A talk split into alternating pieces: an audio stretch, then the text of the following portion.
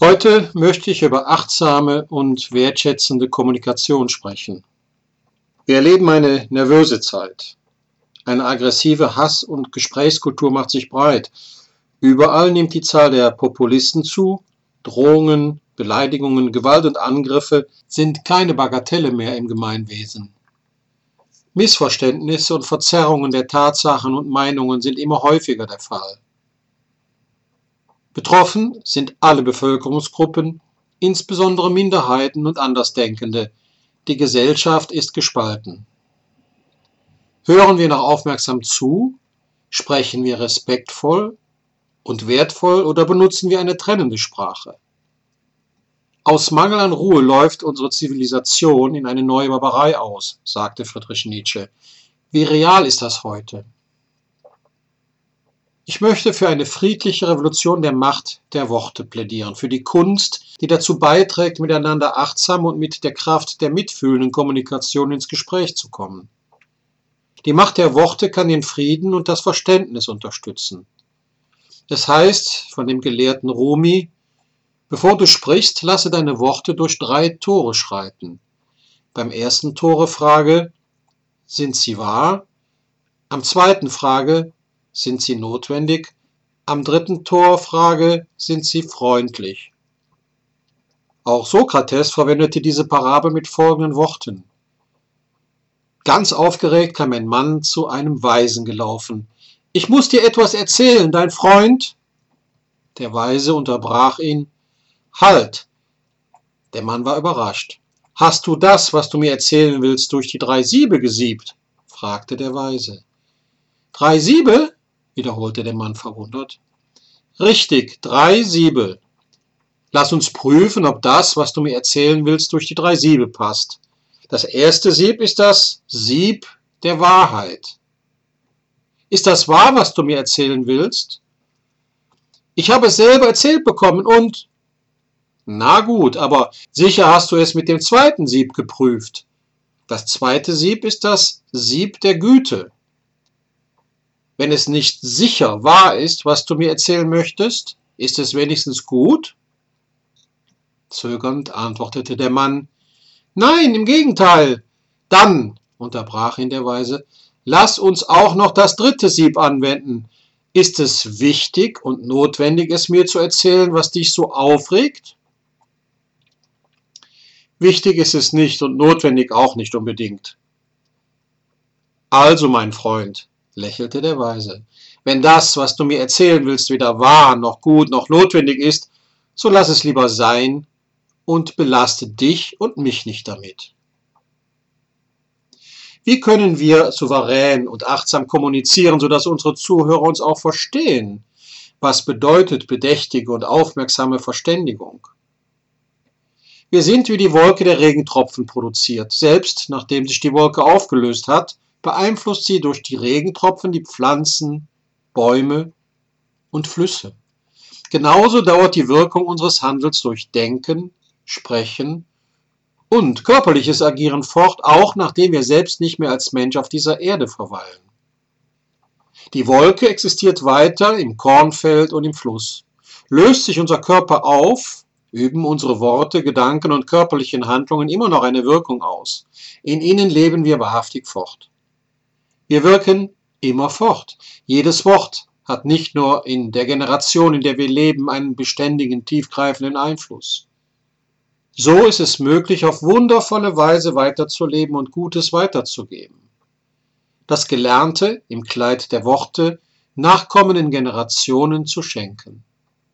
Stellen Sie sich ein Bankkonto vor, auf das Sie jedes Wort, jeden Gedanken und jede physische Handlung einzahlen. Dieses Konto existiert tatsächlich, doch seine Natur folgt nicht unserer Logik, denn bei diesem Konto geht nichts verloren. In der Yoga-Philosophie und dem Veda sprechen wir von Vak Karma und den Karmendrias, den Prinzipien unserer Wirkung und unsere Kommunikation, die von unseren Handlungs- und Tatorganen ausgeht, insbesondere von unserem Sprechorgan. Darin schließt sich der Kreis zur achtsamen und gewaltfreien Kommunikation und findet eine Beziehung zur spirituellen Lehre und Weisheit der Yoga-Wissenschaft und des Vedas. Wir alle kennen den Satz: Am Anfang war das Wort. Die Schöpfung entsteht durch das Wort. So heißt es im Talmud: Achte auf deine Gedanken, denn sie werden Worte. Achte auf deine Worte, denn sie werden Handlungen. Achte auf deine Handlungen, denn sie werden Gewohnheiten. Achte auf deine Gewohnheiten, denn sie werden dein Charakter. Achte auf deinen Charakter, denn er wird dein Schicksal. Eine menschenorientierte und für jeden nutzbringende Gesprächsführung gehört treffend zum A und O in der Ausrüstung souveräner Persönlichkeiten.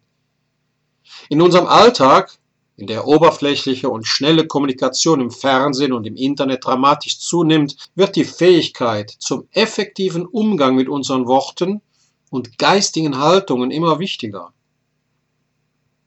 Es ist mir immer wieder aufgefallen, dass wir mit unseren Wörtern die innere Welt der Zuhörer verändern. Darum müssen wir lernen, sie zum Wohl unserer menschlichen Gemeinschaft behutsam einzusetzen. Eine in Vietnam sehr bekannte Geschichte handelt von einem jungen Paar, das sehr darunter zu leiden hatte, dass beide nicht achtsam miteinander kommunizierten. Der Ehemann musste in den Krieg ziehen und ließ seine schwangere Frau zurück. 3 Jahre später wurde er aus der Armee entlassen und seine Frau kam mit ihrem kleinen Jungen zum Stadttor, um ihn willkommen zu heißen. Als sie einander sahen, konnten sie vor Freude ihre Tränen nicht zurückhalten. Sie waren beide so dankbar, dass der junge Mann überlebt hatte und nach Hause zurückgekehrt war. Der junge Vater sah dabei zum ersten Mal seinen kleinen Sohn. Bei einem wichtigen Ereignis bringen die Menschen in Vietnam traditionellerweise den Ahnen auf dem Altar eine Opfergabe dar und erzählen ihnen, was sie erlebt haben. Die Ehefrau ging zum Markt, um Blumen, Früchte und anderes zu kaufen, um es als Opfergabe auf den Altar zu stellen. Der Vater blieb derweil mit seinem Sohn zu Hause und versuchte ihn dazu zu bringen, Papa zu ihm zu sagen. Doch der Junge sagte: Herr, du bist nicht mein Vater. Ich habe einen anderen Vater. Er kam uns jeden Abend besuchen. Meine Mutter sprach dann immer lange mit ihm und sie weinte und weinte. Wenn sich meine Mutter hinsetzte, setzte sich auch dieser Mann hin. Legte sich meine Mutter hin, legte auch er sich hin. Du bist also nicht mein Papa. Als der junge Vater das hörte, wurde sein Herz zu Stein. Er konnte nicht länger lächeln, wurde ganz still. Als seine Frau zurückkam, schaute ihr Mann sie nicht an und sprach auch kein Wort. Er war sehr kalt und verhielt sich so, als verachte er sie. Sie wusste nicht, warum, und es bereitete ihr großes Leid. Nach der Zeremonie im Altar der Ahnen wird traditionellerweise die Opfergabe vom Altar genommen und die Familie sitzt glücklich beim Essen zusammen. Doch nachdem der junge Mann die Opfergabe dargebracht hatte, tat er das nicht, sondern er verließ das Haus und suchte in der Stadt einen Laden auf, in dem Alkohol verkauft wurde. Er betrank sich, weil er sein Leid nicht ertragen konnte. Erst spät, in der Nacht, kam er nach Hause zurück. Und so ging es fortan, jeden Abend. Er sprach nie mit seiner Frau, er schaute sie nie an und aß nicht zu Hause. Die junge Frau aber litt so sehr darunter, dass sie es nicht mehr aushielt, sich in den nahegelegenen Fluss stürzte und ertrank. Nach der Beisetzung kamen der junge Vater und sein Sohn abends nach Hause. Der Mann entzündete eine Kerosinlampe und der Junge rief: Hier ist mein Vater!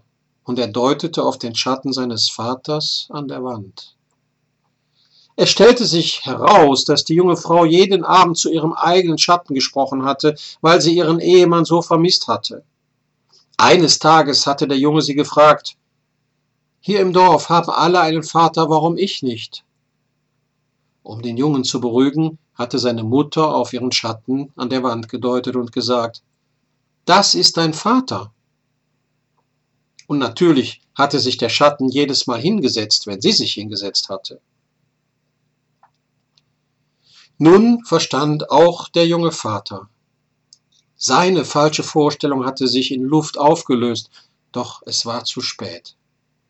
Was wäre geschehen, wenn der junge Mann zu seiner Frau gegangen wäre und gesagt hätte: »Meine Liebe, mir ist es in den letzten Tagen so schlecht gegangen.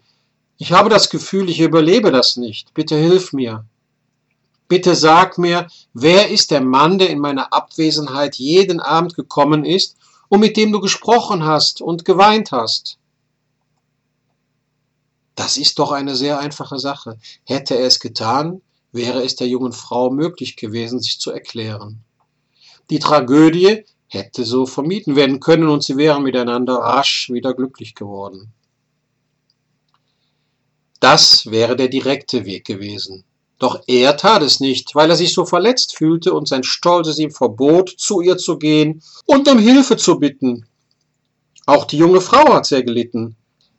Das Verhalten ihres Ehemannes hatte sie sehr verletzt, aber auch sie hat nicht um Hilfe gebeten. Wenn sie ihren Mann gefragt hätte, was für ihn nicht in Ordnung war, hätte er ihr vermutlich von den Worten des Sohnes erzählt. Doch sie redete nicht, weil auch sie in ihrem Stolz gefangen war. Eine falsche Vorstellung kann die Ursache sehr großen Leids sein. Wir alle können uns irren. Wir alle können uns irren. Wir leben tagtäglich mit falschen Vorstellungen. Deshalb müssen wir meditieren, still werden und tief in die Natur unserer Vorstellungen und Wahrnehmungen hineinschauen. Bei jeder Wahrnehmung oder Vorstellung müssen wir uns fragen: Bin ich sicher, dass meine Vorstellung stimmt? Um sicher zu gehen, sollten wir uns das tatsächlich fragen. Im täglichen Leben unterliegen wir vielen falschen Vorstellungen. Vielleicht will der andere uns gar nicht verletzen. Durch achtsame Kommunikation lässt sich so viel unnötiges Leiden in unseren Beziehungen vermeiden und auflösen. Diese Geschichte aus Vietnam habe ich von einem buddhistischen Mönch und Schriftsteller Thich Nhat Hanh. Um einen Stein zu zertrümmern, braucht man einen Hammer, aber um eine kostbare Vase zu zerbrechen, genügt eine flüchtige Bewegung, und um das Herz eines Menschen zu treffen, genügt oft ein einziges Wort. Eugen Drewermann. Worte können zerstören oder aufbauen. Achtsames Sprechen kann Glück erzeugen. Unachtsames Sprechen kann töten. Achtsames Sprechen ist eine tiefgehende Übung. Ich wünsche Ihnen einen wundervollen Tag und stets achtsame, freudvolle und wertschätzende Kommunikation mit Ihrer Umgebung. Haben Sie einen schönen Tag und bis demnächst wieder. Ihr Joachim Nusch.